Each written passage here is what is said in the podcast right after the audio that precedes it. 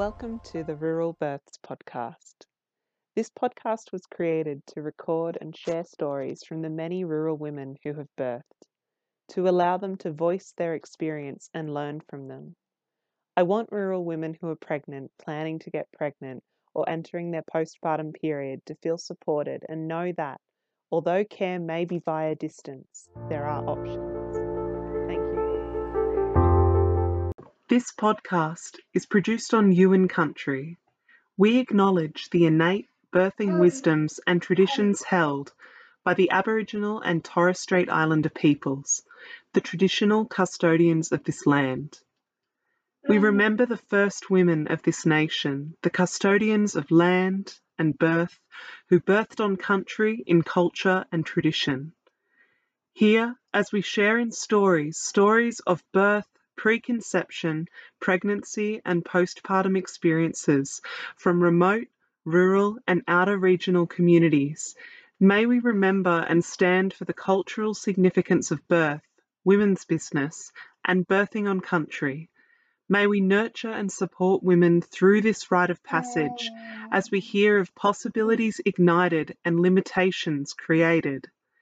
May we share in the power of storytelling and memory as we listen and learn from these birth stories. And may we always remember the ancestral wisdoms belonging to the country these birth stories occur on today.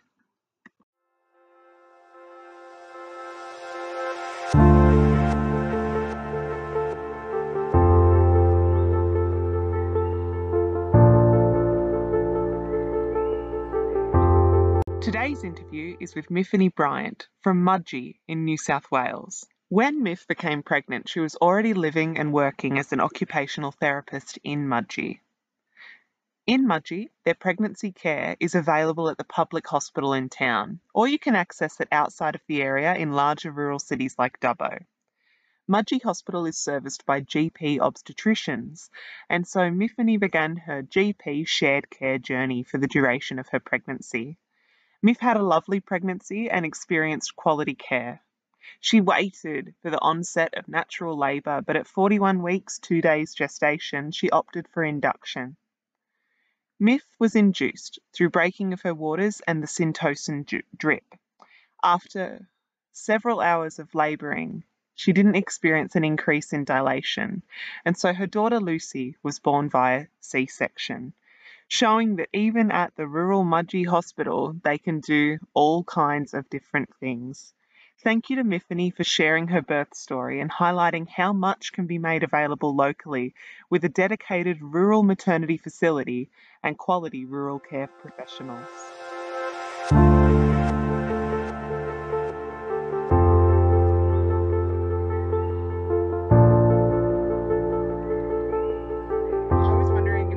Off by um, you introducing yourself. So, who are you? Where are you from? And who's your little person? Sure. Well, my name's Miff.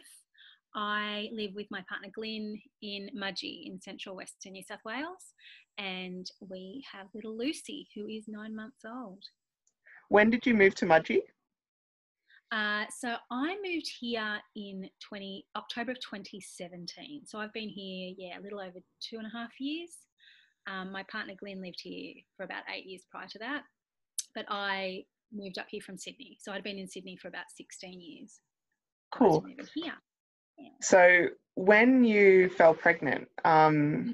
what kind of resources did you discover were available, or did you already kind of know? And well, I actually was a little bit blind. So having lived in Sydney for as long as I did, a lot of my friends um, had sort of had babies while I lived there and had all sort of birthed at metro hospitals and had gone through obstetricians. And that was sort of just the way I'd assumed that it would happen for me too. But then, of course, life chucks in curve bends and stuff. So I ended up in Mudgee with my partner and was really shocked because here in Mudgee, we're very fortunate that our local hospital, Mudgee Hospital, does have a maternity unit. Yeah. So I can deliver in Mudgee, but there's no obstetricians. So oh, really? None. so my Lucy was actually delivered by my GP who has obviously advanced obstetric skills. So there's, I think, maybe four of our local GPs have um, what's called advanced obstetric skills. So I think they've done a little bit of further study, um, but Yeah. aren't obstetricians. Um, but yeah, so Wow. it was a really different way of thinking. And I think it was more my way of thinking. I'd always just assumed that I would see a private obstetrician. Yeah. Um, yeah. So because I was quite low risk, I was able, yeah, to deliver here in Mudgee, and my my GP delivered her for me. Um, if I had had any risk, I would have had to go to either Dubbo or Bathurst, both of which are about an hour and a half away, and they obviously have obstetric services there. Yeah. Okay. So if you had had to travel out of area, would that um like there's an ambulance service and stuff that could Yeah. take you through? So had anything gone wrong, um, Yeah. there's road ambulances to Dubbo or Bathurst, or there's um, chopper that goes to Sydney. So if any Yeah. if anything had been wrong with Bub, she would have been airlifted to Sydney, uh, Westmead Kids, I'd say. So, Yeah. So did it feel quite remote coming from that Sydney perspective as like you started to navigate things and from what you'd seen before, were you kind of feeling like, wow, I'm far away from definitely. what I'd anticipated? Definitely. I think it was more my um, expectations and perceptions too, having lived in Sydney as long as I had, and just that being the experience that I'd I did feel, yeah, quite quite removed from all of that. And initially, prior to sort of getting into the process of my pregnancy and care, I did sort of wonder whether or not I would miss out on uh, or that my care wouldn't be as good, I suppose, as someone living in a metro centre. Yeah. Um, but and it was more girlfriends of mine and pardon me, acquaintances of mine were, were horrified when I would say that my GP was delivering the baby. Because I suppose Okay. when we think of it, you just think that's where you go when you have a runny nose or if you need a sick note or you know Yeah. you don't necessarily think of that being the same person that's going to be in the room yeah delivering Bub. So Yeah. You know, but once I got into it, I like I can't fault the care that I received. He was my GP's brilliant, the midwives are brilliant. I did do shared care, so it was Yeah. totally public, yeah, through the hospital. So that means you like went to see your midwife at the hospital and then like a fortnight later you might see your GP. You were swapping between. Yeah, cool, cool. Yeah, so I Yeah. I had monthly appointments with the midwife initially up until maybe third trimester, and then they were sort of fortnightly. And Yeah. then, yeah, the doc- doctor's appointments were, you know, interspersed in there to and fro. So I did something quite similar, except I had a local GP as well as the Queanbeyan GP, so it was moving between three people. But the nice thing I always found about the local GP is they feel like a mate. Like I almost feel like I should bring them a cuppa. We should sit down. We should hang out. like I, I wanted to actually, when my son was born, go back and be like, "Here he is. Let's play with him." That's right. it And has it- got a community aspect. Yeah, certainly. And I actually had the added level that I work at Mudgee Hospital. I'm an occupational therapist there. So my personal doctor, my GP, is also a work colleague because he's one of the doctors at the hospital. Yeah. So it was, it was a real sense of community and the midwives, although I don't work in the maternity unit, the midwives I know from being around the hospital, it's a really small hospital. So How many Yeah, births it was- are kind of there at Mudgee? Uh, so there's two birth suites. Um, Yeah. I can't remember the exact details. Yeah. There's two birth suites and six six um, postnatal rooms, maybe, or Yeah. six other beds. Um, but yeah, like it. I think sometimes they can get three births a week. Sometimes they can get seven in a weekend. Like I can't Yeah. remember the exact details, but it's not a. There's a lot of babies being born in Mudgee, but it's never. You'd never turn up and not get a bed, or very very rarely would you have to wait Yeah. to yeah. And share. Yeah. they're um they've just rebuilt a new Mudgee hospital, but where I went, which is the the existing hospital, it certainly got no bells and whistles. Like it it has a birthing um, like it has a, a bath and a shower in one of the birth suites, not any other. Yeah. But it, for me, it was all about the care and the community and that sort of stuff, and it Yeah. was second to none. Like I don't. How many like midwives would they have? I don't know. So there's, I suppose, three on every shift. I'm not sure. Yeah. And were you always changing, like different midwife every appointment?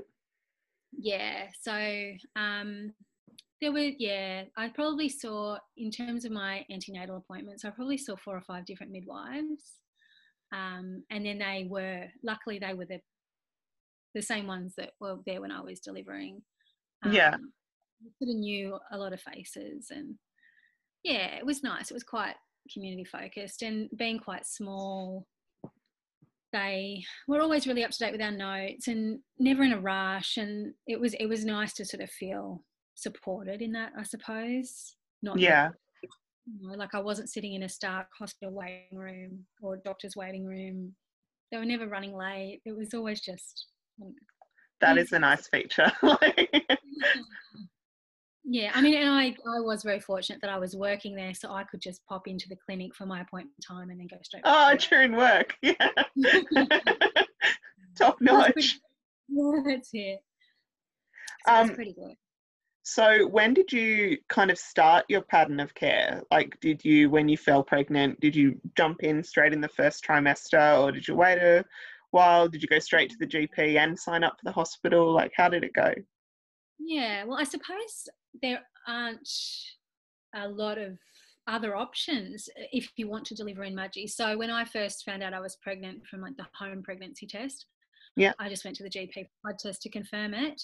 And from there, we had the discussion on that day when I'd gone and said, I think I might be pregnant. He'd sort of laid through what the the um, the options were. Mhm. Um, so the options were go privately to an obstetrician and not deliver in Mudgee. So to Yeah. deliver in Dubbo or Sydney or wherever I wanted to. Yeah. Um, or I could go entirely through him, so have all my appointments with him. Or I could go entirely through the midwives, or I could do shared care. And shared care just seemed like the best option for me. Um, I, I wanted to deliver in Mudgee if I could, just because it's where I live and I didn't want to have to travel for appointments and when I had to birth if I didn't have to. Uh, and I do feel really fortunate as a, a country town that we do have a maternity service because a lot of places don't, as you know, living in Braidwood, that Yeah, yeah, yeah. a lot of places don't, and you do have to travel. So I, yeah, I was happy to deliver here if I could and made that choice, yeah, really early on, probably at five or six weeks. I decided I would go shared care, Yeah. which is, yeah. And were you able to do things like ultrasounds and stuff in Mudgee as well? Yeah, so there there is a um, a radiology department at the hospital, um, and then there's also a private X-ray place. So between Oh, yeah. the two, I would go just between them. Um, the bonus of it at the hospital was that it was all bulk billed, so if you could get into the hospital, Yeah. pay anything. Um, but their the availability of that wasn't great. They don't have a full five day week service. It's sort of Yeah. you know Thursday mornings and Wednesday afternoons and every second Tuesday or something. So you sort of Yeah. Is it someone who drops in and travels between different hospitals? I believe so. I think they might be based out of Dubbo and then just sort of Yeah. come in because it's um uh, they do have like an emergency. Like if you needed a if you broke your arm and you had an X-ray, but in Yeah. terms of a sonographer to do obstetric, ultrasounds, you know, it's a Yeah. bit different. So yeah, so I I would sort of go between either the hospital ultrasound place or the private ultrasound. But I was I was fortunate. I actually had quite a lot of ultrasounds because for a while there they thought Bub was um, small, like growth restricted. Yeah. Um, I he was really good about just offering me um, progress ultrasounds. I suppose he just kept a really close eye on it, which was good. Yeah, yeah, that's fantastic. Really great to have that available there as well. Like any way that you're able to minimize your having to travel out of area is a good thing, I think, really. Yeah. Did you have to I- travel out of area for any like appointments or was it pretty much all facilitated through Mudgee? Yeah. So um, Mudgee will, like, obviously does have the maternity unit, but it's really only for fairly straightforward pregnancies. So had I had, if I'd been really overweight, which luckily I'm not, so they Yeah. have a BMI limit, um, if I'd had gestational diabetes, if I'd had anything requiring further obstetric care, I would have had to travel. Yeah. Um, luckily I wasn't in any of those at risk categories, so all of my care was in Mudgee, and the majority of it was bulk billed. That was public hospital, which was really great because it, Yeah. it provides an equity care to everyone. Mm. Because I, I, I do think sometimes if they didn't have a good public service here, there would be a real paucity for people who can't afford to travel or to provide, you know, the money for an obstetrician. So Yeah. it was good. I'm, I'm not like I would have been able to pay for an obstetrician, but fortunately, I was Mm. able to use the public system too. Yeah.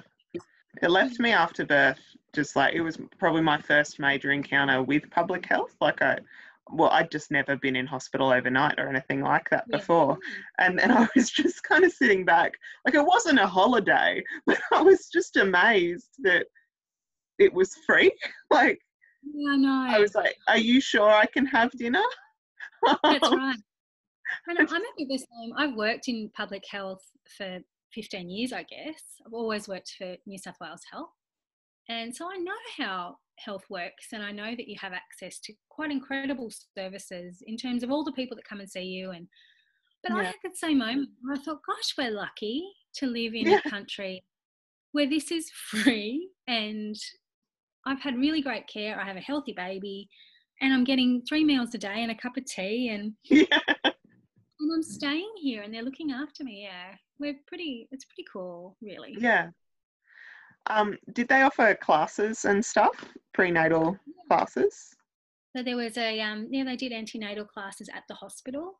Yeah. Um, so I think it was maybe over three weeks, like uh, three hours on a Wednesday night over three weeks. I think.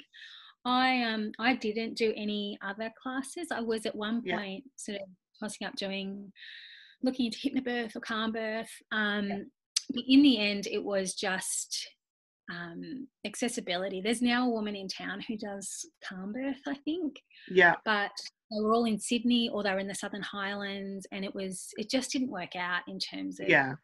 getting the time to get away and go. So that's one thing actually that I suppose we we didn't have great Mm. access to was those external birth classes. I think you can now do them. I think you can do them online. Yeah. Well, Uh, COVID has kind of inspired that even more. Like everyone's Yeah. navigating all the different softwares now and going, oh, it's, it's not actually too bad.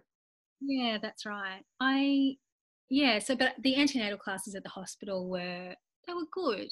They were really good.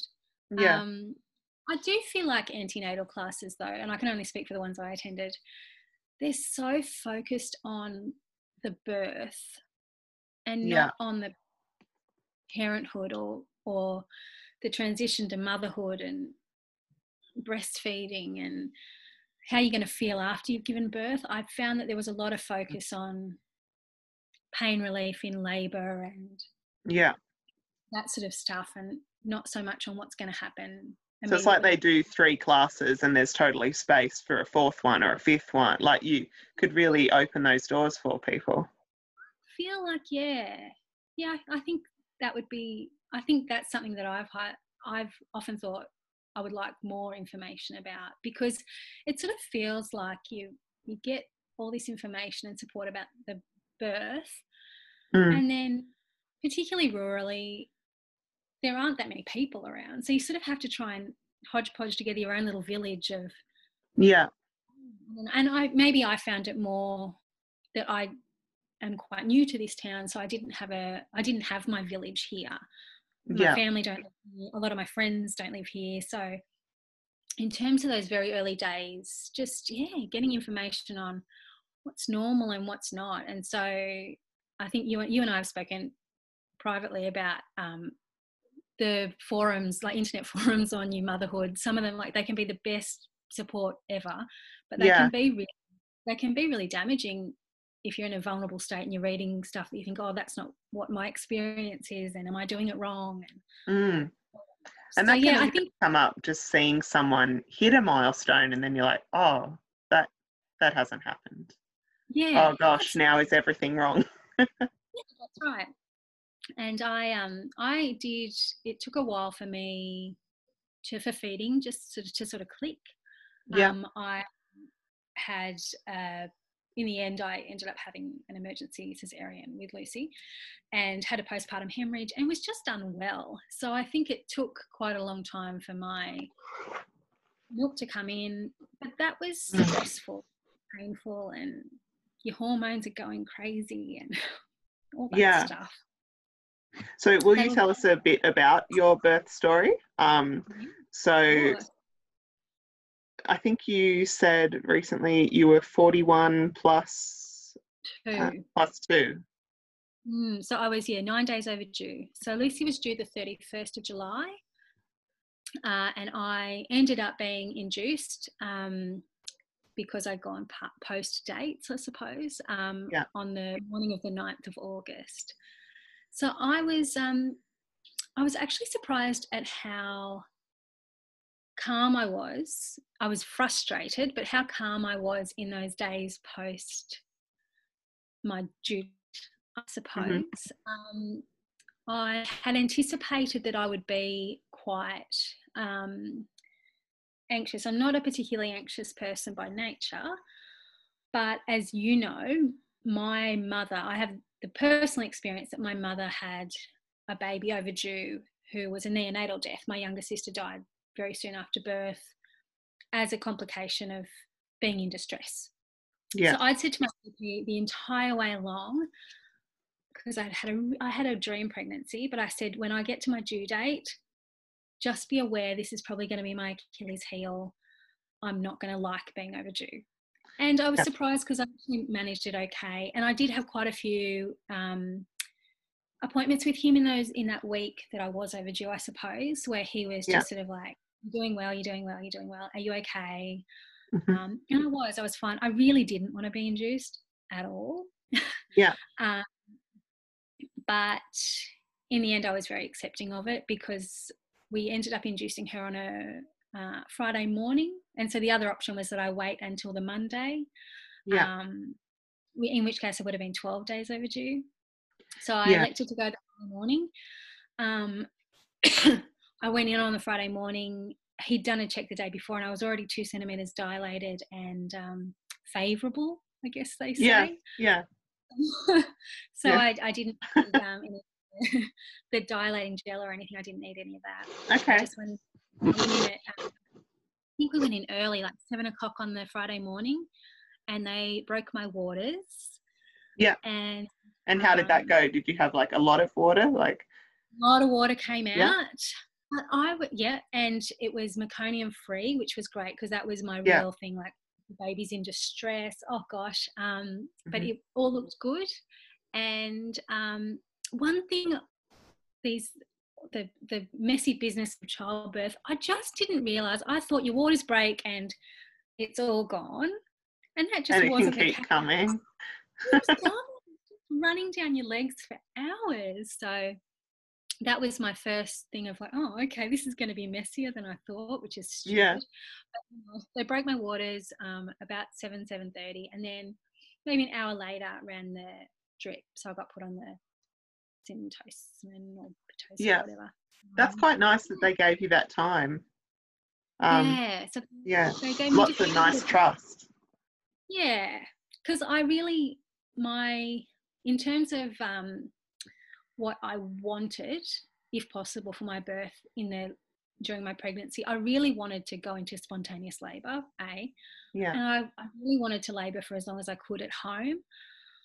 And obviously, in being a hospital induction, neither of those things were going to happen. I was Yeah. in the hospital where to go and it wasn't spontaneous um, so yeah I, I did ask that they just give me a little bit of time after they broke my membranes just to see Mm. nothing was really happening um, so Do you think, um, Working in health yourself gave you more confidence when communicating your needs to other health staff? I definitely think so um, and I think in some ways they maybe knew that I wasn't totally like I did have a, a level of health literacy that I understood a bit of what was going on. Um, Yeah. Although I've never been birth before, and so so much of it was new and i was so reliant on them i did understand things like the heart rate of the baby and what yeah. what things meant what different terms meant so yeah I, I, I definitely think it empowered me though to be a little bit more of an advocate for myself and mm. just stand up and say oh no. Um yeah so then they they did put the drip in and for a couple of hours i was quite comfortable. I was cramping i i contractions started quite regularly quite quickly but they were definitely within my comfort level for a couple of hours. Um, and then mid-morning they really started ramping up. So probably by about 11 o'clock yeah. They were you know, four every 10 minutes and they were like i was having to really breathe through them and um, i was on the exercise ball and trying to change position. One thing that i i didn't like was because i was induced i had to have the the ctg on um, yeah. You can feel quite pulled in either yeah, direction. Yeah like i was i just felt a bit contained and they didn't have a mobile ctg it was broken or something yeah. so i really could only walk like a as five meter or not even like mm. two meters sort of so i was sort of on the ball and on the bed and sort of walking to the end of the bed but i was i felt really quite contained yeah and i really struggled with that all i wanted was to have a shower or a bath and I couldn't. And it, it really got me like I just, it was almost, yeah, I don't know, mm. a, an urge that I just wanted warm water on me. Yeah. And that I just, I was getting really restless and trying to keep moving because I'm quite an active person anyway. And the idea yeah. of just sort of sitting and letting it happen, just, I needed to move. Um, yeah, but so we just, so I'd been two centimeters dilated that morning when they'd broken my waters, and I I don't really remember having any vaginal exams during the day. I was just sort of going, and yeah, contractions were getting more and more intense. I um at one point I tried the gas and air and hated it. I must say, through my labour, I was really, I was vomiting, like it was making me yeah. really nauseous. Tried the the gas and just brought it all up. I was just really sick. Yeah. Oh, no, thank you, not that bit.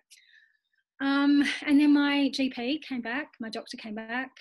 The midwives were brilliant. They were, you know, getting heat packs and yeah, trying to coach me through, you know, um, try this position, try that position. And I just couldn't get comfortable. Like I was mm. really um, but went till about five o'clock and he came back and did a check. And at this point, contractions were really quite solid. I think I was having four or five in every 10 minutes and they were lasting like a minute. So it was like a minute on, 45 seconds off, a minute on, 45 seconds off, you know, yeah. Um, he came and he did another check at five o'clock, and I was still two centimeters dilated. I hadn't changed in the 10 hours that I've been going. And I look back now and I see that was the tipping point where I just went, oh my goodness, I don't know how I'm going to do this. Because yeah. it real up until that point it had been a real mental game. And it is. I actually think I've heard so many people say that labor and birth isn't about control, it's about surrender. Yeah. And just letting your body go. Um, and I had gone into it not wanting, not having a particularly firm plan, just wanting to go with the flow. But at that point, when he said, You haven't progressed at all, like you haven't dilated anymore, I look back and I think, Yeah, that was the point where I went, Oh, I, I don't know how I'm going to get through this. Mm. Um, so then I asked for an epidural. Yeah. And that was actually the one point where I lost a bit of my strength because they didn't want to give it to me straight up. Like they wanted to and I understand why they wanted to talk to me about maybe um, trying the gas again, and I said no. And they suggested morphine, and I said no. And they suggested the sterile water injection. Yeah. Um, but I, I just at that point, I just wanted the epidural. I was tired.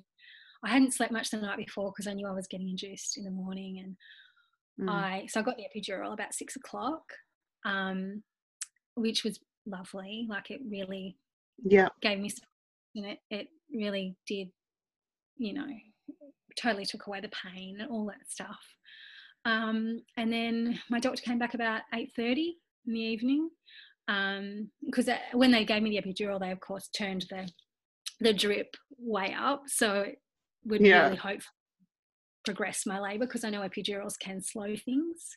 Yeah. Uh, but he came back again about eight thirty, and I still hadn't progressed. I was still at two centimeters dilated, hmm. and mm. he was really good actually. He he gave so I wasn't an emergency C section. I, sh- I said that earlier, but I wasn't. I was an unplanned C section, I suppose. But he yeah. did say to me, "You're not progressing." He's like, "I." He did a um, internal, and he said, "I can't tell why you're not progressing." He said, "You look like you should. You're overdue. Everything's ready." Yeah. He said, "We these are our options." He said, "You can keep going." He said, "It's." He said, "But my feeling is that this is going to end in a cesarean section. Either way." He said, "We either go now." He said, or my feeling is we'll probably be doing a C-section in the wee hours of tomorrow morning. Yeah. Um, he said, but baby's happy enough. Um, if you want to keep going, you can keep going. And I just looked at my partner and said, I want, I want to meet her now. Like I want her to come now. Yeah. I don't, I don't want to keep doing this. Like so, at this point, it had been 14 hours, and that's a big deal. Yeah, it was, and I just thought, and my mum didn't progress in labour either. I was a C-section for the exact same reason. Like I just didn't. Yeah. She didn't. Um, so I thought, yeah, no, let's just do it. So I felt really, I, the decision was entirely mine, and it was there. And I, I, I, in hindsight, I've looked back and thought, oh, what would have happened had I just kept going? Yeah. But I think after, after hearing that I wasn't progressing, I just I felt a bit defeated and I, I wanted to take a bit of the control back. I wanted to be the one that said, mm. no, let's do it now. Yeah. And it was very quick. Um, I, yeah. I, I, think I consented about quarter past eight in the evening, 8.30 maybe, and she was born just after nine. Like, oh, wow. And yeah. Um, I suppose. So do they good change spaces, like go to another area yeah. of the hospital?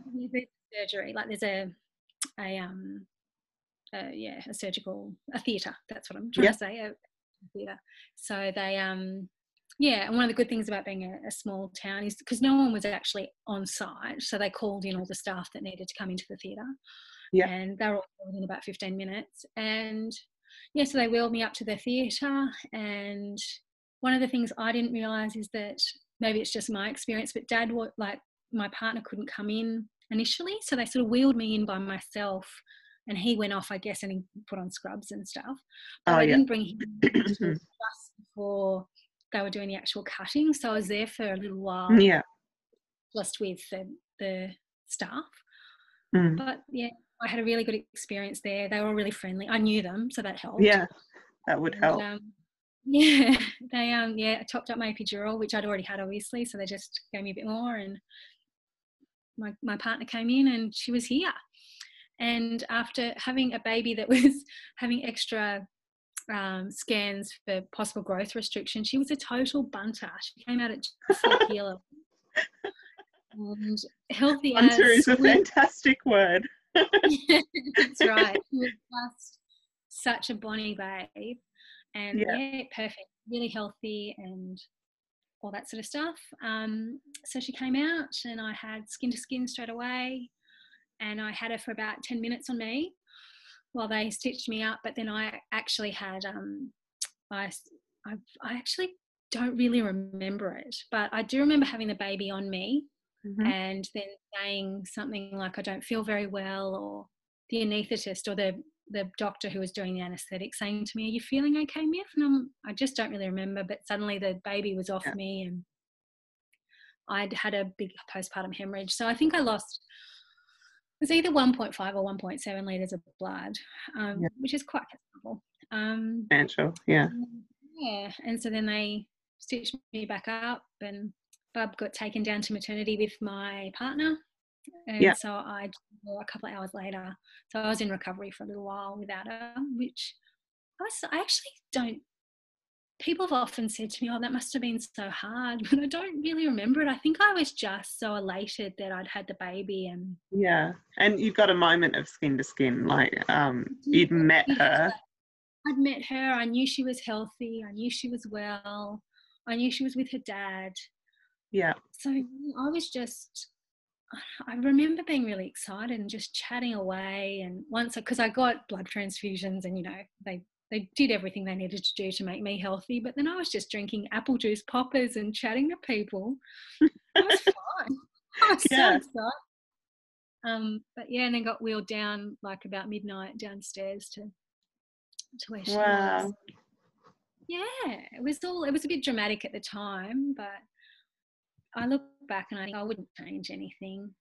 If I if I could have my perfect birth, that's not what I would have chosen, but Yeah. We're both here and both happy and healthy and and it just goes to show that little country hospitals can do those things. You know, that's Yeah. it's great somewhere that can do cesarean sections and can deal with emergent situations like postpartum hemorrhages and yeah i don't know it kind of made me reflect on how great country towns are that we Yeah. have skills within us you know Because it's not stuff I would have thought about being accessible in country towns before. Um, no. Not like a cesarean, um, in terms of recovery, I'd assume it, it is like having just had a surgery, but as well, it's um, because they call it at times like, oh, it's quite a like run of the mill surgery. Like people know what's going on with it, and I guess its availability in the country town hospital, like how accessible they can make it, emphasizes that part of it. But that is not to undermine that it would have been something, you know, that would have just taken a bit of extra consideration to recover from. Yeah, certainly. And it is um I mean it is a, a fairly major surgery and never having been through a vaginal surgery, I don't uh, sorry, a vaginal birth, I don't know what the recovery recovery is like after that. Um I I do feel like, you know, it, it is a surgery. You do have to be a bit Yeah. careful in the way you move and but I I don't know whether it was those happy birth hormones and all the oxytocin, but I got up the next morning with the nurse to go to the toilet and it hurt, but I I think I was just so excited and just so relieved Yeah. that she was here and that she was healthy. Um, but yeah, it really for probably at least two weeks you're fairly ginger in terms of how much, or I was at least, how much you can move after the C-section. Like you're pretty careful. And was Glenn able to stay home for a bit after she was born? Yeah, so very fortunately, um, he had I think he had two weeks off work. Yeah. Um, yeah, and because I um, Glenn actually has an older daughter, Eve, who is eight, and she lives up with her mum in Ballina. So Yes. we had prior to me having Lucy, we'd planned for Eve to come sort of oh, two and a half weeks after Lucy was due. Eve Yeah. was going to be coming to visit to meet her little sister. Um, so fortunately that happened. It was a bit, um, so Lucy ended up only being about five days old when Eve arrived because I was Yeah. so late. Um, but it was really great then having for Glenn to have his two daughters, you know, together and have a bit of time off work Mm. With that. So, uh, yeah, but he went back to work after about two weeks, I think. But again, one of the fortunate things about being in a country town is he works in Mudgee or around Mudgee. So he was quite close by in terms of being able to drop things off and stuff like that. One of the one of the limitations after a C-section is you I don't know whether it's an old wives' tale, although I was advised not to drive for Yeah. a while. Um, so I think they say six weeks. Some people say six weeks. My doctor said um, don't drive for a couple of weeks, but he was sort of fairly non-specific about it. Um, and he did say, look, the risk to your mental health being totally isolated, which is so ironic now in the in the time of COVID Yeah. He say, look, the risk to your mental health about not being able to get anywhere um, is greater than the risk of, um, you know, injuring, re-injuring yourself.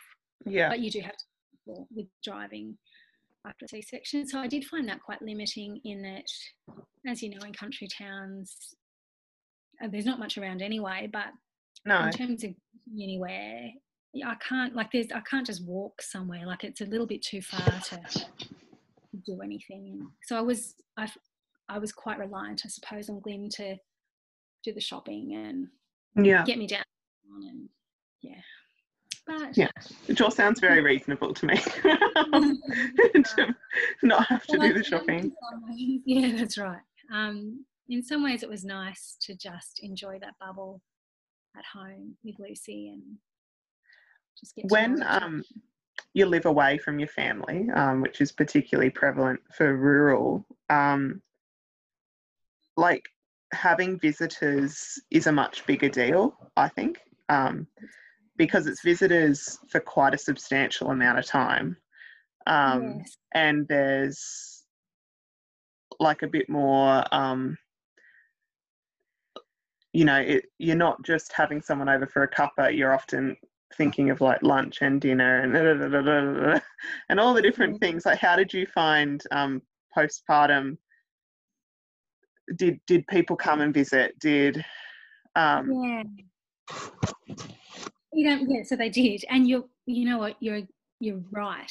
Because when I've visited girlfriends who've had babies, I've generally dropped into the hospital for 15 minutes and given them Yeah. a gift or a bunch of flowers, and then I've left, and then I've been in quite close contact with them, but I probably have only ever seen them in little bite-sized blocks um, while they're sort of recovering and whatever. um, when I had Lucy, my parents came to town um, the day I had her, as did my brother and sister-in-law and two nieces. Um, Yeah. They were all. I had Lucy on a Friday night. They were here that weekend. Um, they weren't staying with us. I was in Yeah. hospital anyway. They were staying at, at hotels and stuff. Um, so they saw me while I was in hospital, and that was fine. My mum ended up staying. Um, I think she was in town for a week, um, maybe. Um, but she again, I actually found that quite helpful. I was in hospital for five days, so it was Okay. really only um, for two days after I went home. But she was great help, and like I'm, I'm really close with my mum, so she Yeah. was able to help with you know normalizing some of my things about feeding, and I, I did get the the day I got home, my milk came in. So at day five, it was a bit late, but I did get a bit Yeah. of the baby blues where I just, you know, Yeah. Was, it wasn't anything, I didn't have postnatal depression or anything, but it was just that moment where your hormones are at their peak. And I, I did find that good, but it was hard having other people in the house around. Um, And then I had my very, very close girlfriends. Um, two of them came up two four weeks after I no two weeks after I had Lucy they came and again no one stayed with us the whole time but Yeah. I live four hours away from them so they'd made the journey out here. Mm. so you can't really just see them. And I didn't want to just see them once for 15 minutes. They were in town. It was the only time I was going to see them in potentially months. So you are sort of with a very very new baby trying to plan for Mm. more. yeah like i was going out to wineries with them and i was going to the pub for lunch and because i wanted to them and they wanted to see me but there is a pressure to i didn't feel it at the time i wanted to do it at the time i don't regret it now but it is difficult because you're right when people come to visit they're here and you also almost want to soak each other up as much as you possibly can in that time yeah but it's, it's hard. It's hard being far away. I had another group of friends come when Lucy was four weeks old, and then another girlfriend come when Lucy was six weeks old. And my parents in law came, yeah, in there somewhere too. Again, no one stayed with, but it is, yeah, hard. they're big visits like Big vis- because I, I work at the local school like so there's teachers and so we can just go for a cup of coffee but Yes.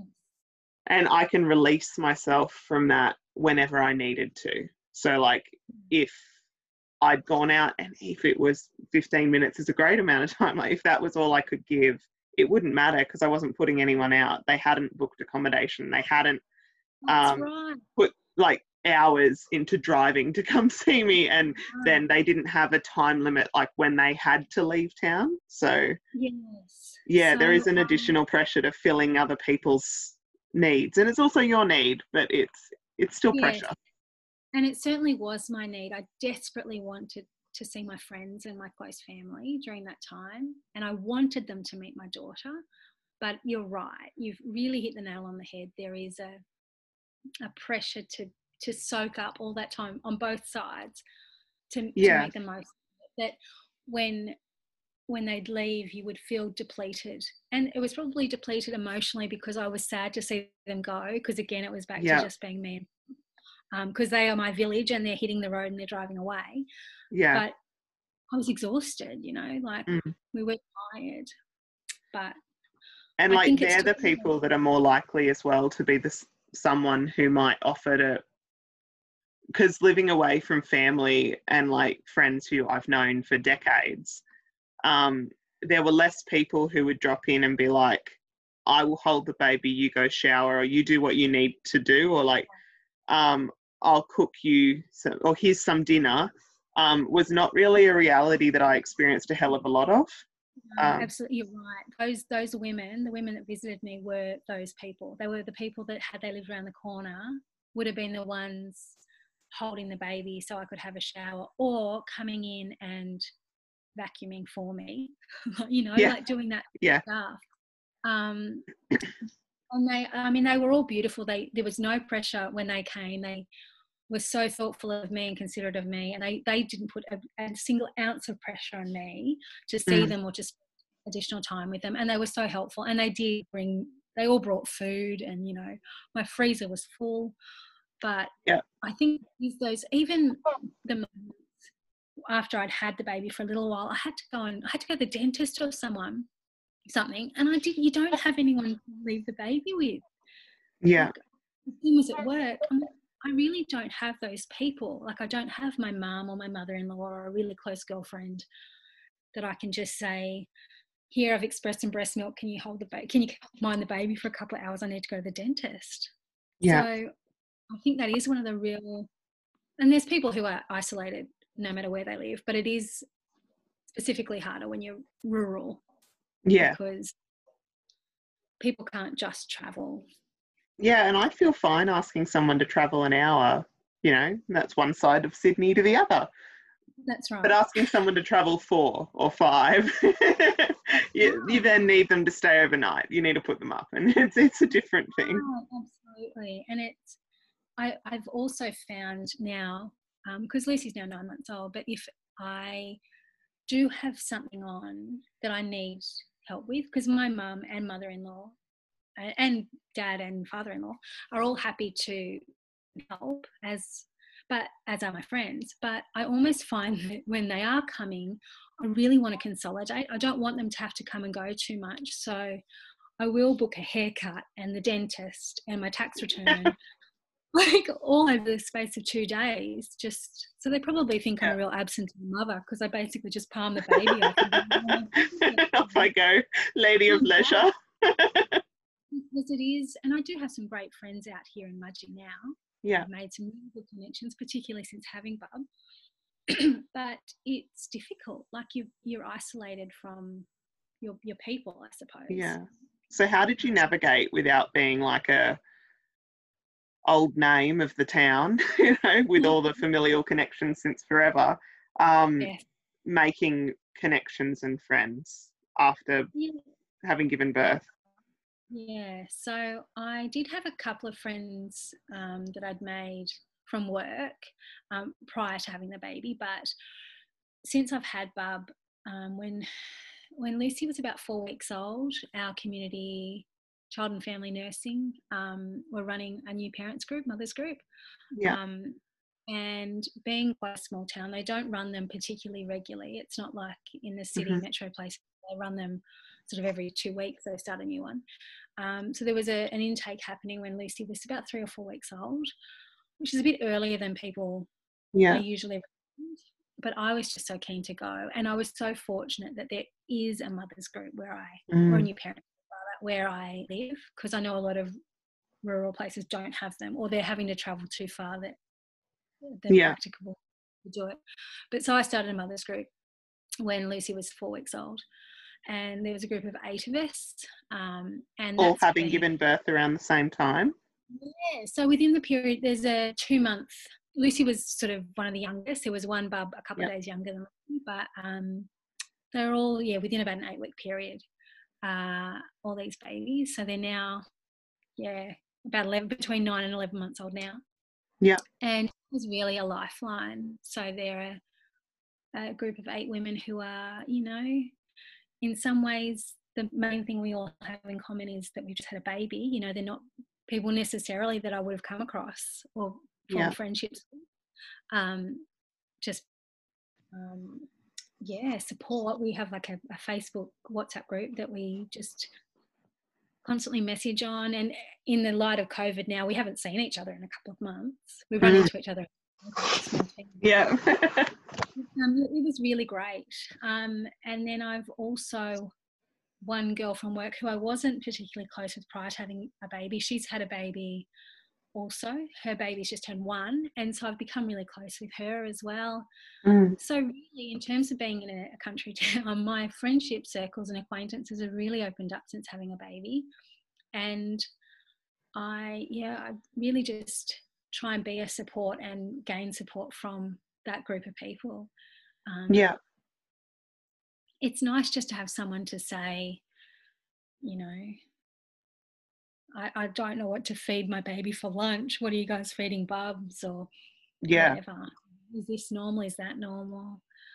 Because there's a Because it, a big amount of what's kind of just and I don't want to like gender bias it like because it could be dad's knowledge as well but there is this like mass of mother's knowledge or parent knowledge that's just held on to you can read about it oh my god i've spent so much time on google like i swear i open up the weirdest mm. articles at times That's right. And I've I've often joked that in the first six months of a baby's life, if every new mother hasn't Googled baby sleep, why is my baby not sleeping? How much sleep is a baby supposed to have? How do I get my baby to sleep?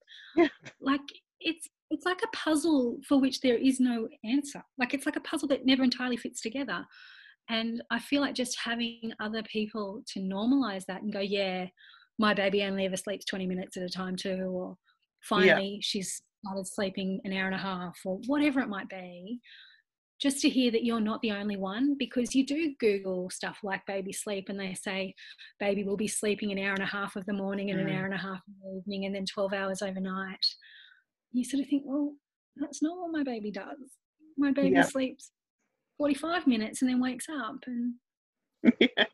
well, you know, they say the whole baby led weaning versus traditional weaning, and they're, they're sort of a bit diametrically opposed in terms of what they think, and you can get yourself in a total tailspin about what you're going to do and what's best for your baby. And and you might read one thing and that's phenomenal that that works. And then someone else never read that article that they read this other one and so they're doing this.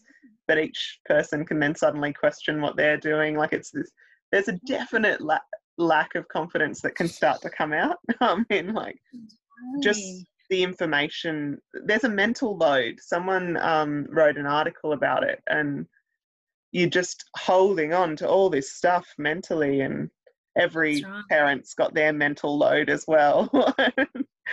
Um, yeah, it's Oh. so needed to be able to unload it. You do need not that you you do need your old friends like you need your friends who you can have a lark with and be um, you as, as an individual with but you do need parent friends um, to help share some of that mental load and explore um, what the hell is going on at times Right, absolutely, and I've and I've found those supports in in a, a variety of different places. In my mother's group, in some of my friends who have older kids, um, within my family. Um, so. Yeah. Obviously, my my sister-in-law had a baby two months before me, and then I have two cousins that have had babies within the year before them. So yourself included. yeah so like within my extended family there's a lot of different connections that i think you, you need to have the confidence to seek out sometimes and to Yeah. ask questions So I think as well, knowledge does slip away, um, or was just very different.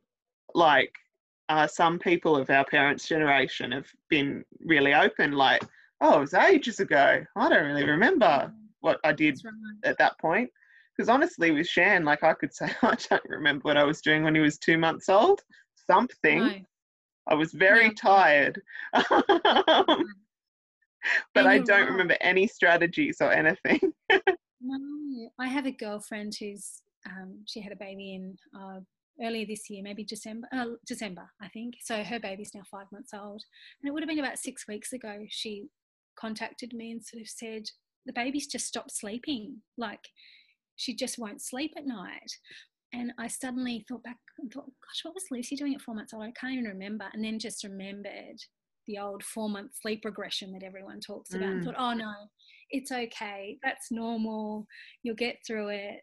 You know, look at this, try this. But you're Yeah. right. It, even five months later, the knowledge has slipped away, let alone it being 30 or 35 years later Mm. that the generation above us not not recalling i've had quite a few older like generation above us ladies say that i should be giving the baby um, boiled water from when they were like from when she was really young. And i thought that's not what we that's not what we do anymore. But that was obviously what they did. They used to give the baby sugar water to get them used to bottles and And honey on the dummy. now, now it's um botulinum. is a risk that is recognised. So it's just constantly evolving, and it's the oldest job on the planet, parenthood. But yet, Yeah. there's just always still some new way or better way to do things. And sometimes I just think people have been doing this since the dawn of time. Just take it easy on yourself. Like, you know, with the with the sleeping thing, someone once said to me, um, "Watch the baby, not the clock." like watch the baby for when they're looking tired don't worry if it's only been Yeah. An hour and 15 and they're supposed to have an awake time of an hour and a half. Like if your baby's tired just put the baby to bed. I thought yeah you know what? You're right. We've just got to sort of chill out a bit and take on information but not be totally driven by what we're supposed to be doing. Just Did you um read lots of books or like were there podcasts that particularly kind of struck a chord with you? Yeah, I listened during my pregnancy. I listened to um, a lot of Sophie Walker and Australian birth stories. Yeah, me too. Hear um, about different births and just sort of, I suppose, get an idea of all the different avenues that it can go. Um, Mm. And I found it quite meditative just listening to women's birth stories. Like I, I really, and even now I still listen to, I still listen to it every now and then. Yeah, I, I've put on her mm-hmm. most recent episode because it was about a woman who's had like a really fast birth and then a not fast birth, and I'm mm-hmm. just like, That's- oh, I'm so interested to hear how everything's different. It's a total tapestry. Yes, and because she that, that woman had a really fast birth first off, quite like yourself, Yeah, then a arduous birth second, which you usually hear the reverse. Like everyone Yeah. says, second babies always come quicker and they're always easier. Anyway, and Uh, that yeah, so I'm- podcast is phenomenal because, like, with those women sharing their stories, I think with motherhood and everything, there's so much about reassurance. So, Yes. like, it's just like this reassuring thing hearing that woman's birth story to go, oh, well, okay, that's a possibility. Cool. yeah, Like, I don't Yeah. have any problem with the fact that it is a possibility, but it's like just now added to the equation because I've heard this yeah. awesome anecdotal example to go, yeah, different. Yeah, absolutely. That's right. So I, I did listen to a lot of that. I um I do have a science background, so I work in health. I'm an occupational therapist. I listened to a bit of while I was pregnant. I listened to can't remember the name of it, but it was like an evidence based um, pregnancy thing. Because one of my concerns was I was classed as a geriatric mother. So I was 35 when I fell pregnant with Lucy and 36 when I gave birth to her. And yeah, 36. Um, and so I just was interested in advanced maternal age and Mhm. and that sort of stuff. So I listened to quite a few evidence-based things about what my actual risks were. I was right on the cusp of being at a higher risk at 35, Yeah. but just wanting to listen to that. Um, and then the one that I've listened to a little bit since having Lucy is um, uh, Naomi Chrysoulakis' Tales of the Fourth Trimester. Is that what it's called? Yeah. Um, which is a lot about the journey into matrescence and embracing motherhood. And I've found that quite normalizing too, just in terms of the mm. feelings mm. and feeding and that sort of stuff. And it is, in a way, like adolescence all, all over again, but in a different way. Oh, um, yes. You've in, been uprooted.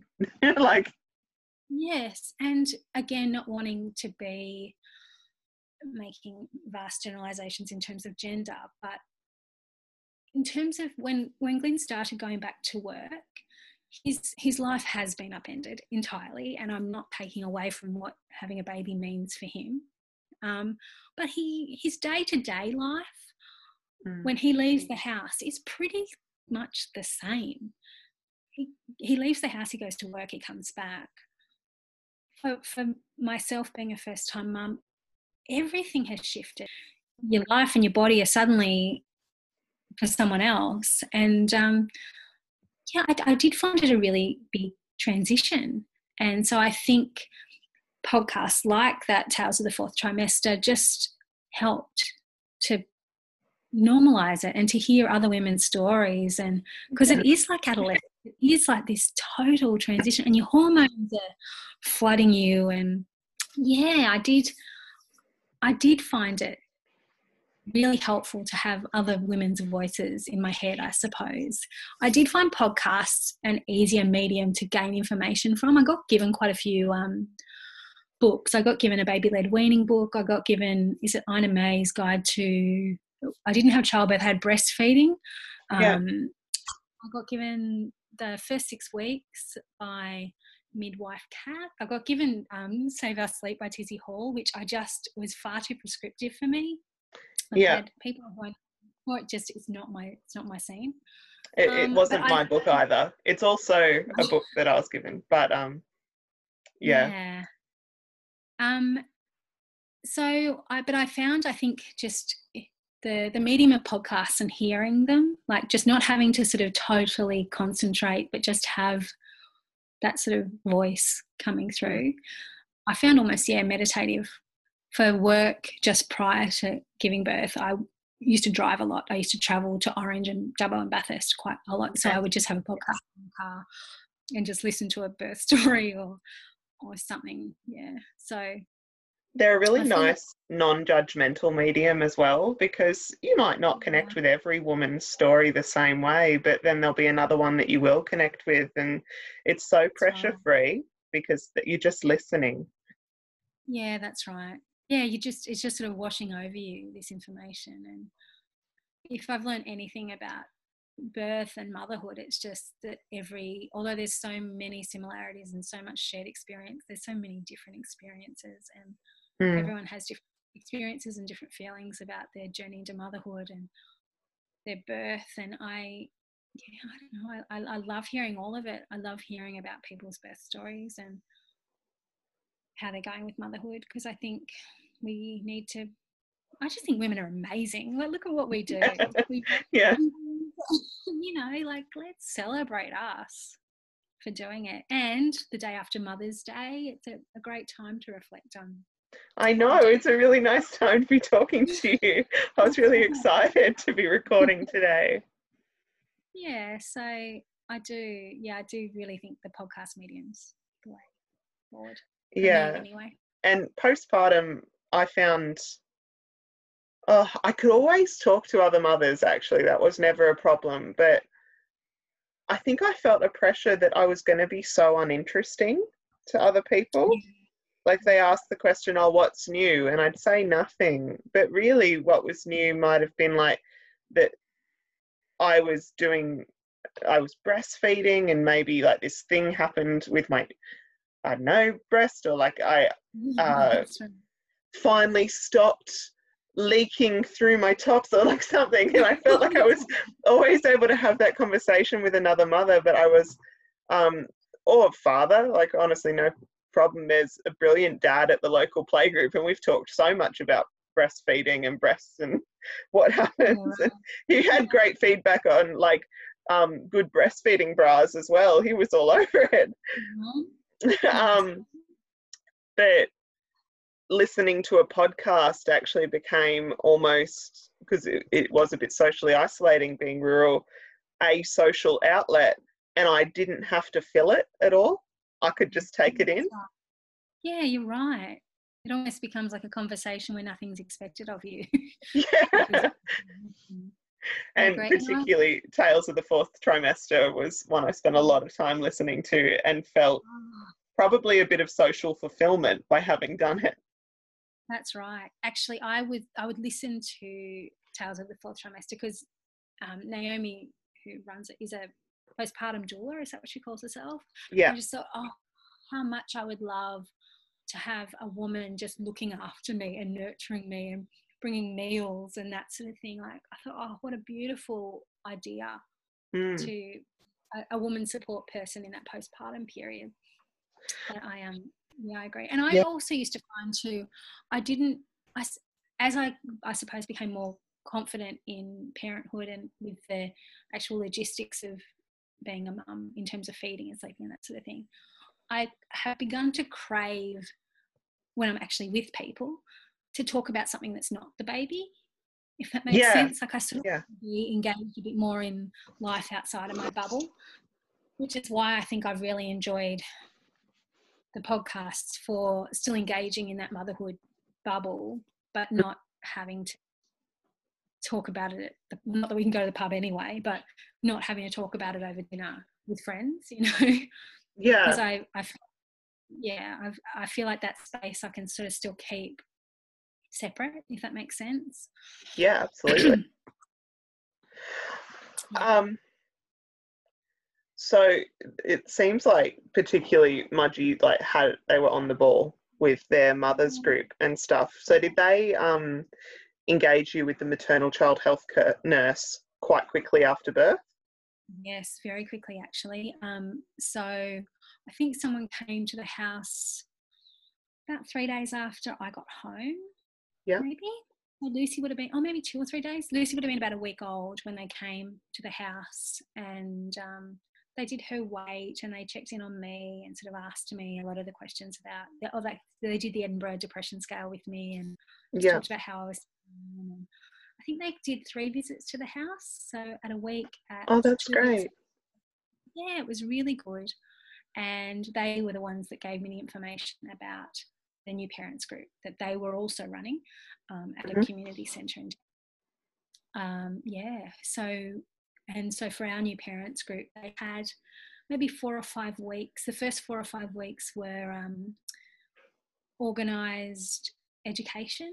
So they did one yeah. on um, they did one on maybe breastfeeding. They did another one on sleep and um, oh yeah, they did one on like social work on parenting, and they did another one on diet, like a dietitian came, and mm. it was mm. not only a forum for discussion and networking, but it was also a yeah education sessions, I guess.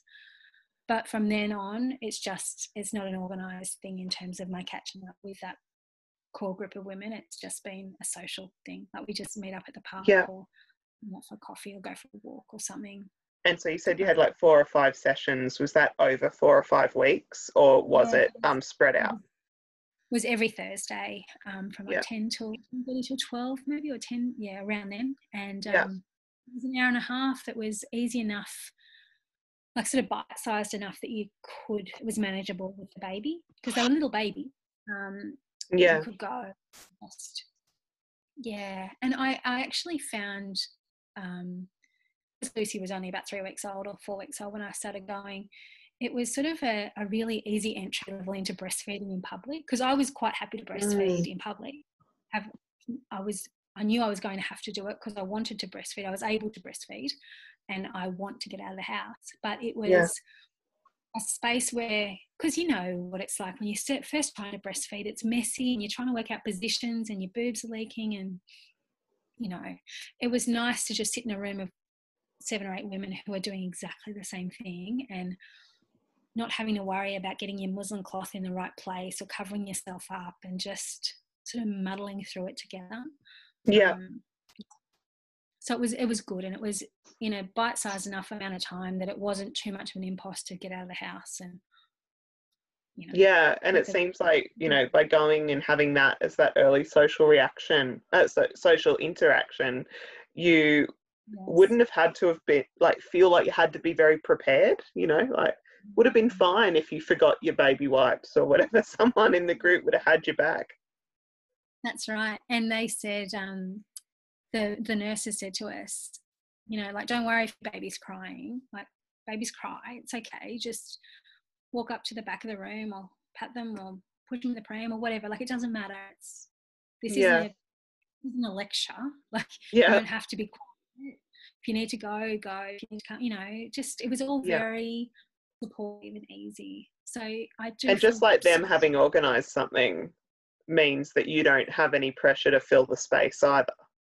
That's but right. Was it able to descend into a forum if you guys wanted to talk?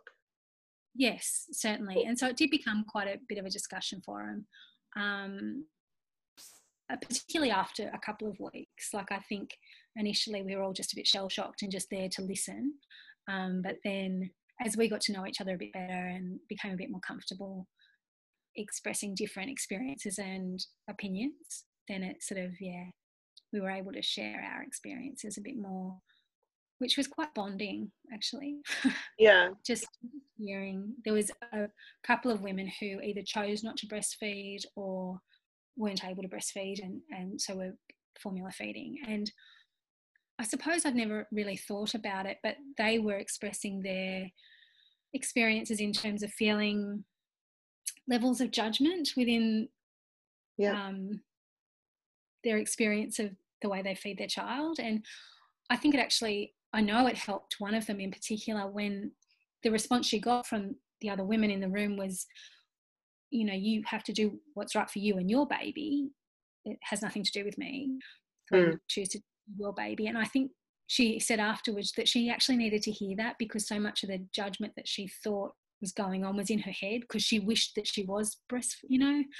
So yeah. I think just in breaking down some of these barriers a little bit because it hadn't mm. crossed my mind what this woman was doing with her baby and yeah. how she was feeding him or her. Like, I, it makes no difference to me.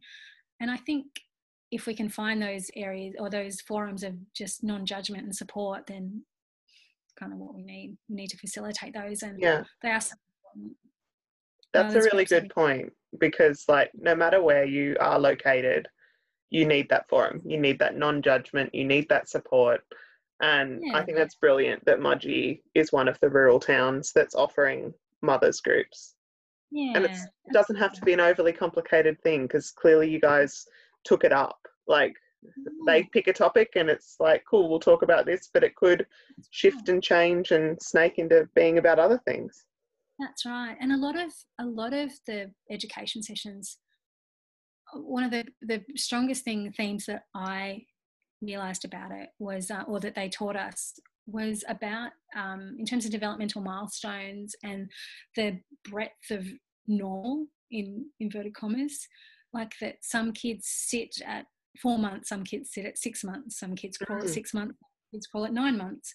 Walking happens over a course of, uh, there's about a 10 month area of normal. Some kids walk at nine months old, some kids don't walk until they're 17 months old. Like, mm. just don't don't have a ticker box in terms of milestones and get overly concerned if your baby's not meeting them at the minimum age.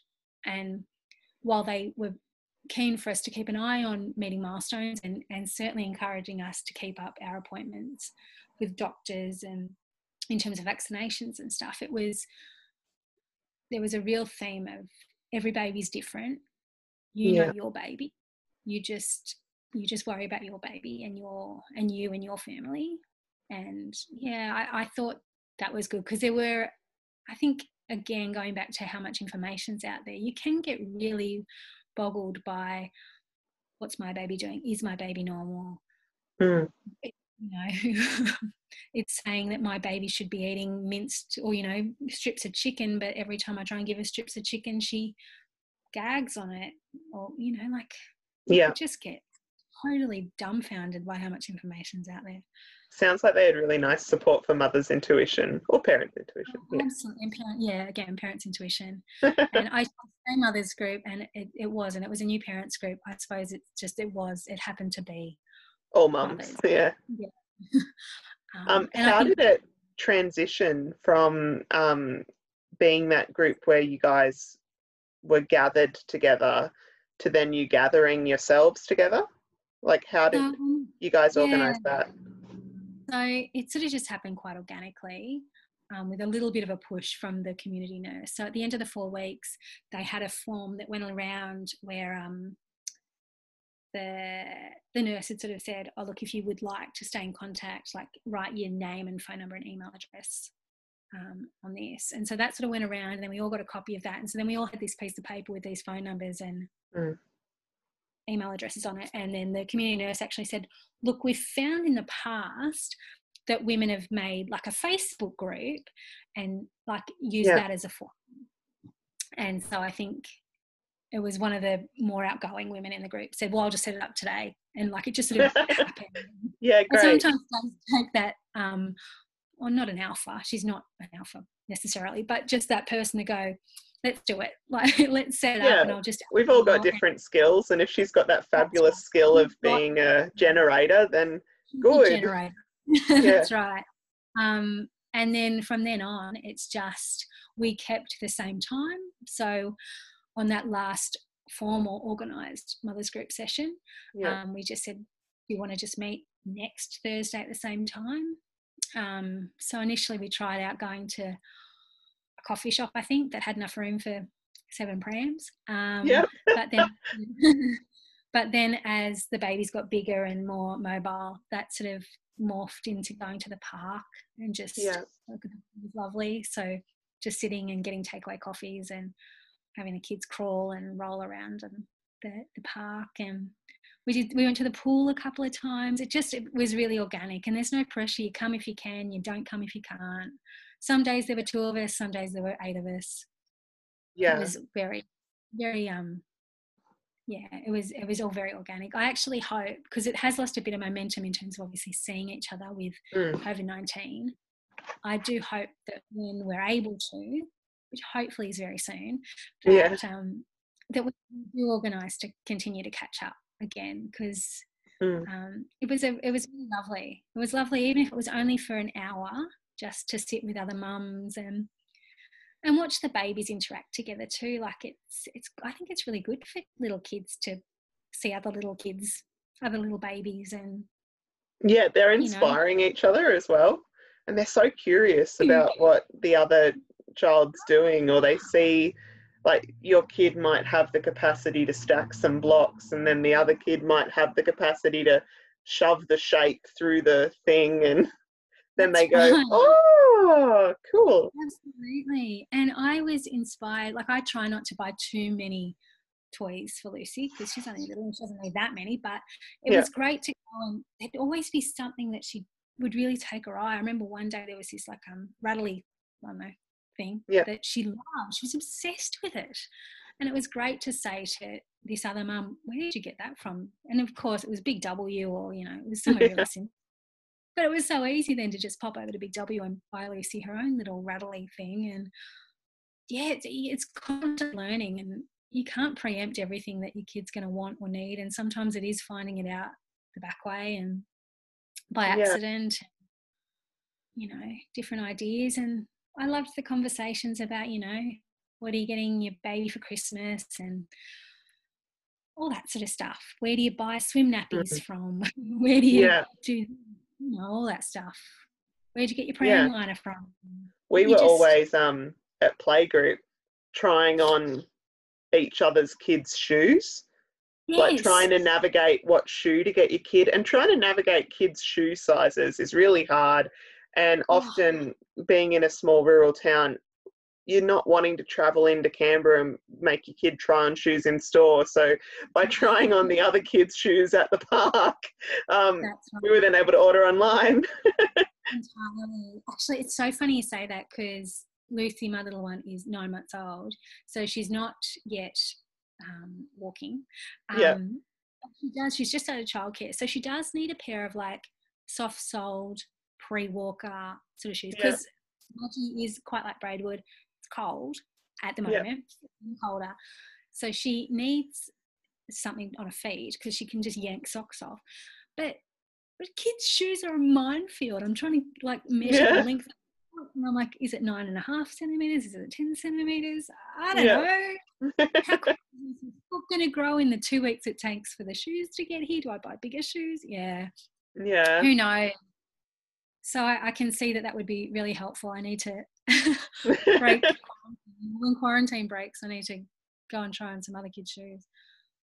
Yeah. is- yeah, and that, actually that is one of the um, like you said, that is one of the harder things about being in a rural town is the accessibility to specialized stuff like that. Like I yeah.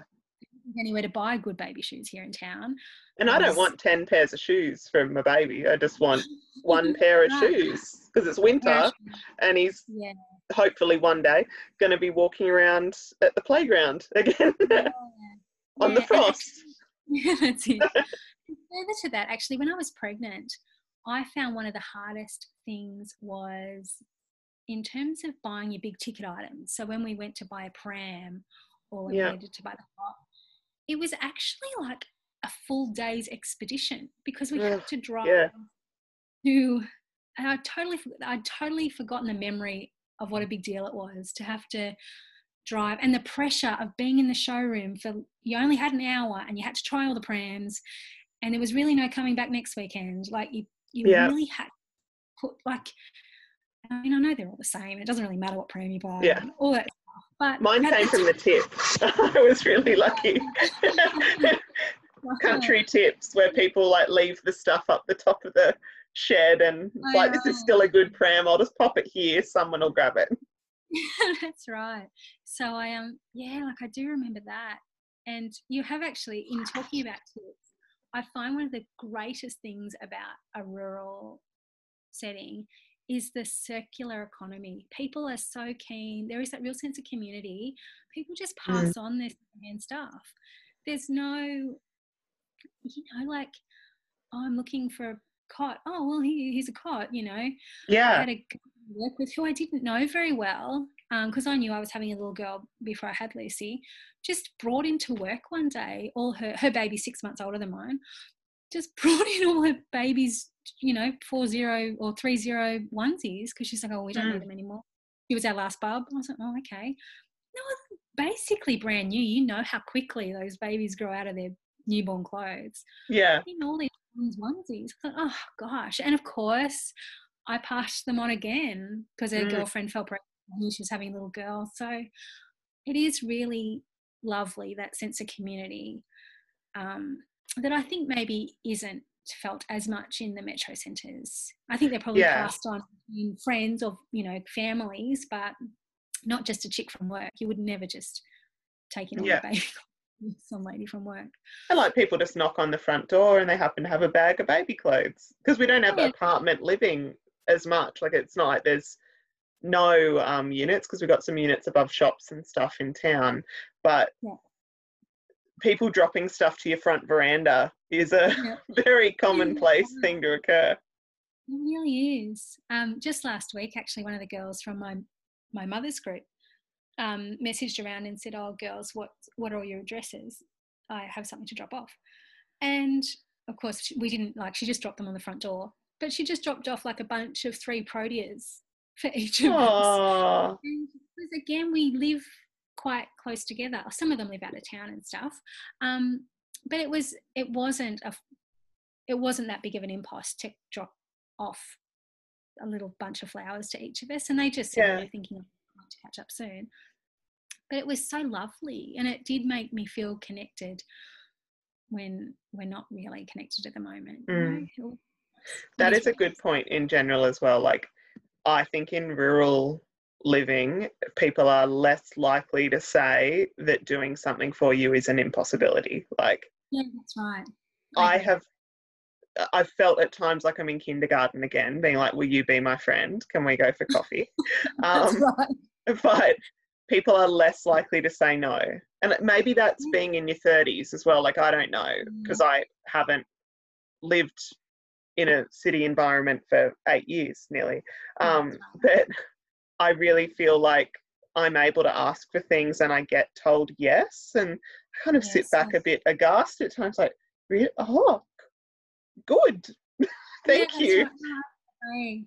I agree. And I feel more confident to ex- exactly as you say, say, oh, do you want to grab a coffee after this? Or there was one time where when Lucy was a couple of months old, Glenn was away for work, or he had to. I think oh, maybe he was up visiting Eve, and I I was a, by myself for the two days. Like he was only yeah. away for two days, but I just thought it's one of those things. I, I could go without seeing anyone really if I don't. And I wanted to see someone, so I just messaged one of the girls mm-hmm. from my mother's group and said, "You free for a coffee?" And again, she just said yes. So we just caught up for a coffee, and it was I don't know that I would have done that if I was still living in inner city Sydney. I would just because it would have been a bigger deal. It would have been getting yeah. a baby in the car, driving 40 minutes. Because even in Sydney, if you live two suburbs away, it's still 20 minutes to try and navigate to find somewhere. Yeah.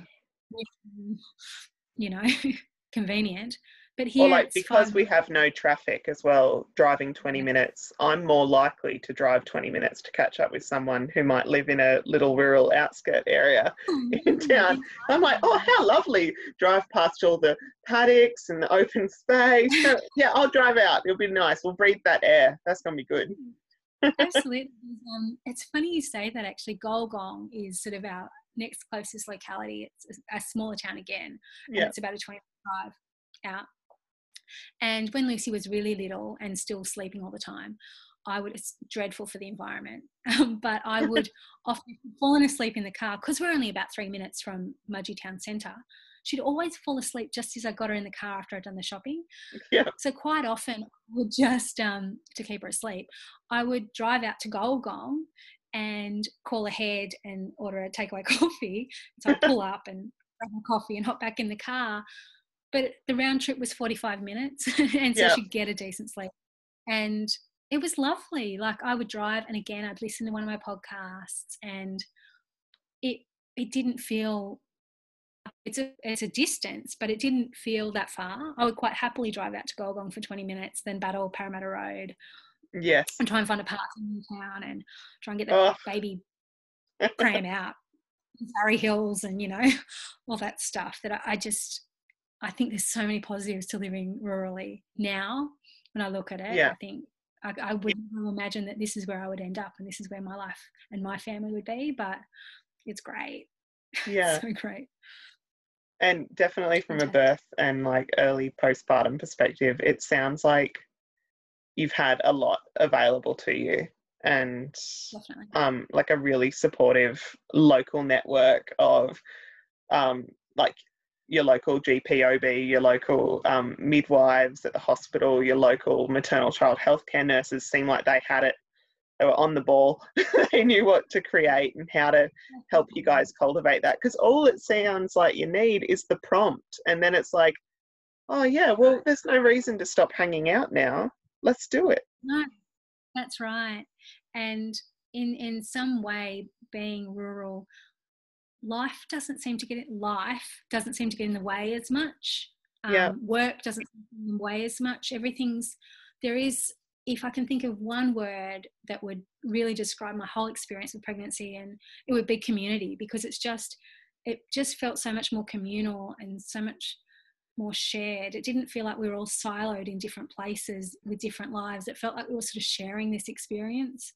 Um, and yeah i the whole experience has sort of been very um, it's all sort of been one experience in different phases of the same experience. I don't think of my pregnancy as separate to my birth as separate to my postnatal period. It's all just sort of been the same people the same experience yeah i don't know. It's the same community it's the same people all along it's the same nurses it's the same doctor. I still go to the same doctor. I still see my gp of course because my yeah. gp the person who delivered lucy he's our local GP. So he's the same he now person. continually sees her and you. That's right. Yeah. That's right. So it's not like I don't now see him until I choose to have another baby. He's the guy yeah. I go to when I have an ear infection or something. yeah. It's, and like speaking of, you know, like I I saw our um, GP slash OB in town when I took Shanley for his vaccinations at one, and just oh, okay, it's Shanley's vaccination appointment, but at the same time, I can just ask her about a couple of other things as well. Like there's this little font of knowledge that she holds. So I can just be like, oh yeah, what was that Mm, vitamin thing that I started taking pre-conception? Like if I want to, you know, in a few months start taking that again, if I if I want to fall pregnant again, and there's a real accessibility. Like I don't have to book in and then travel to find her. It's because she exists here. I'm so fortunate she exists. Because Yeah, that's right. we didn't have these GPs who had also got their OB skills, that would be a loss. Yeah, absolutely. And I suppose in a more metro centre, from what I can gather, the experience is, is that you go to your GP and then they refer you to your OB, but then Yeah. you really don't see the GP for much pregnancy related stuff at all. Like you, then Mm. you're on to OB. Whereas I do feel lucky to have had a closer relationship with my local doctor that does know me and does know Lucy and does know our story, and then that sort of feeds into him being our day-to-day doctor. He, yeah, Yeah. I, I think there are all positives and that knowledge. I think country GPs are amazing actually in terms of what they do. Yeah. You And know, the bag of skills that they can pull from. Because it was your GP. W- Did he perform your C section or was that a surgeon? No, he did my Wow. Yeah. Yeah, no, like it's crazy. um, so there's, a, there's, I think, yeah, like I said, I think there's four GPs in town who do have advanced obstetric skills and and can do cesareans. So he called in another. There was another GP there who um, came in for the surgery. So there were two GPs with obstetric skills, and there was a GP anaesthetist who did my um, Yeah. epidural. So, but yeah, they're all general practitioners. So amazing, amazing Yeah. men and women. Well, that would definitely be one of the things because I was going to ask you what your hot takes and what like takeaways were. Um, but like, is there something that you believe women who are going to give birth as rural women need to know exists? Um, no, I think I I think I'm very fortunate that I live in a town that does have all these resources available. But I think if you are a rural woman who happens to live in a town that doesn't have them, I think it's really important to try and facilitate those connections yourself. So facilitate a good relationship with your local doctor. And I I think that I know your experience, you've had this in your experience. I think there's nothing wrong with changing doctors if you don't feel Yeah, like you've got a good relationship with yours. I think important Um, to feel heard. It's really important to feel heard. And it's really important to remember that while you need to be led by medical advice always, that this is your experience and this is your birth, and that you can say, you can ask questions. You can ask for a second opinion. You can say, do we have to do it that way? Can we wait? I know with my induction, because one of the things about being a rural birth is I think people have to be, or doctors have to be a little bit risk averse. They have to, because there aren't neonatal ICUs and things available. So they need to try and err on the side of caution in terms of uh, mitigating risk. Yeah. So it would have been easy for me to be induced a couple of days earlier, so to not go to nine days overdue. But I didn't want to, you know, I, I wanted to see if my body could do it. So I think by asking that question, by saying, "Can I, can I just wait a couple of days?" Um, if if he thought no, he would have said, "No, I think we need to do it today." Yeah. But he didn't. He said, "Yeah, you're okay. If you're feeling okay, baby's okay. We can wait." So I would just, yeah, say to rural women that they need to try and facilitate those those good relationships, whether it be with their their medical team or their midwives or other mothers Yeah, just I think it's all about trying to find your community and trying to build your community. And it might just be for a season, it might only be for the period that you're pregnant or the period immediately postpartum, but just finding people that, to help because it, it can be very isolating, as we all know, being Yeah. away from people. So just try and find those those services and those resources. And ask the questions because, like you said, with the playgroup, there's, you know, you, Shanley, I know you said that Shan was young when you started going to the playgroup. Yeah, so about four weeks. Yeah. Yeah, but it it was about more than him actually playing with the other children. It was about you making connections and about that other stuff, you know. sorry. Um, yeah. So I and it definitely just, felt like breaking a barrier because I was, and I think maybe this is a part of uh, matrescence as well, at least in my experience, is that maybe I didn't quite know who I was or what to say or like when I walked in there, it had already started. I was a bit late because you know babies they make you not be on time. um, and I, had this moment of feeling quite horrified inside, like not knowing what to do, and I'm like, pick him up and sit on the ground, like. But mm. I had to like tell myself to pick him up and sit on the ground, and that it was going to be okay to sit on the ground with a group of people who I didn't know yet, and just pushing through that at four weeks postpartum, when which is when I wanted to do it, but it was uh, just recognizing it was still quite hard, and there's um, so important to have those opportunities, um, and I guess to remind yourself that it is going to be safe.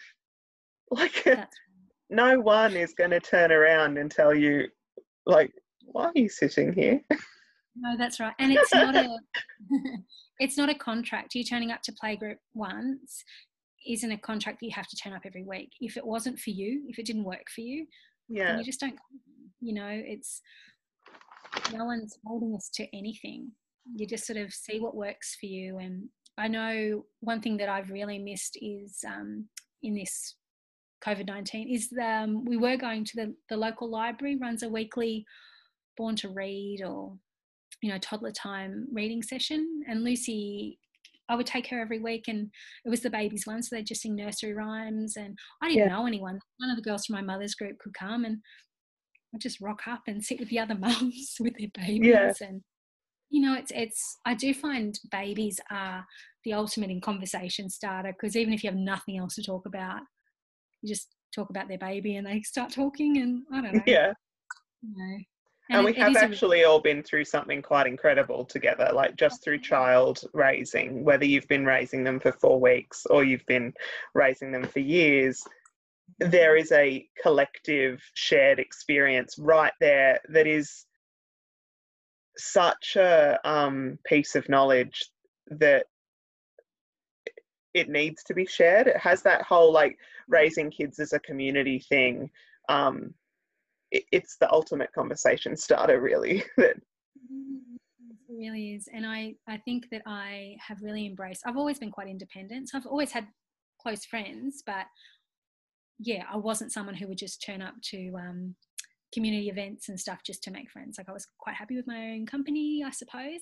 But I've realized in having a baby how much I relish those connections to women that I may not see again or may see occasionally again or may become lifelong friends I, and men too other parents yeah. Um, but yeah just to take and give what you can to people and yeah, yeah. I, th- I think what you said before is about people being more willing to give of themselves i've found that to be a truth mm. i hmm. suppose it, it, people just seem to be i don't know whether it's a rural thing i don't know whether it's an age of life thing I don't, or a stage of life thing i don't know whether it's just motherhood new motherhood but people are, are kind generally um, and yeah i think just like i said taking what you can and giving what you can been good yeah well thank you for talking with me and sharing that was awesome um, yeah, just. I could talk all day about motherhood and. I know. I swear I could too. Like, it, it is just that um, incredible, like, transformative uh, thing that has shifted mm. something internally. Mm. Um, it's um I've been reflecting on it a lot just in the last couple of weeks because I am about to return to work next week. And yep. part of me is also really looking forward to being Myf again a little bit and yeah. moving, not moving away from being Lucy's mum. I love being Lucy's mum, but I'm ready to embrace that other part of myself again. Um, yeah. And so the two Myfs can run in in tandem.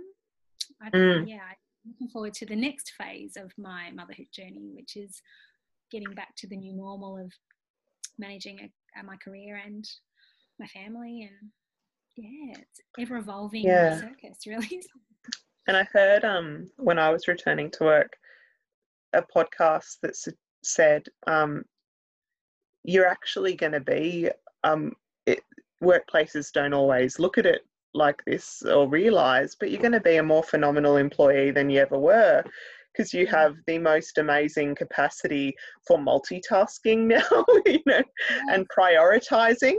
Your ability to go, well, that's just not important. Um, it's just enhanced through the roof. You're right. I, I read an article very many years ago about um, workplace efficacy of staff and stuff, and they did say part time working parents are the most time efficient workers because they have phenomenal prioritization skills and um, yeah they they're able to utilize their time. They're there for a specific task and they get it done and get out. Yeah. Um, so that they don't tend to be the ones that are going to put in a lot of overtime and still be there at eight o'clock at night. They're no. leaving at three pick up but they're utilizing every single moment that they're there. Yes. So bring it on.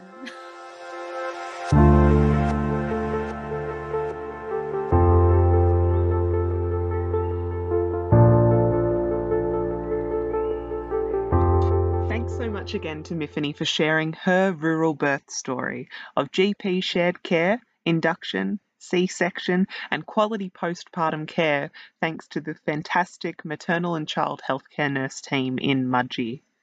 If you would like to share your rural birth story, get in contact with me via Instagram at Rural Births, and I'd love to hear what you have to share. Thanks for listening.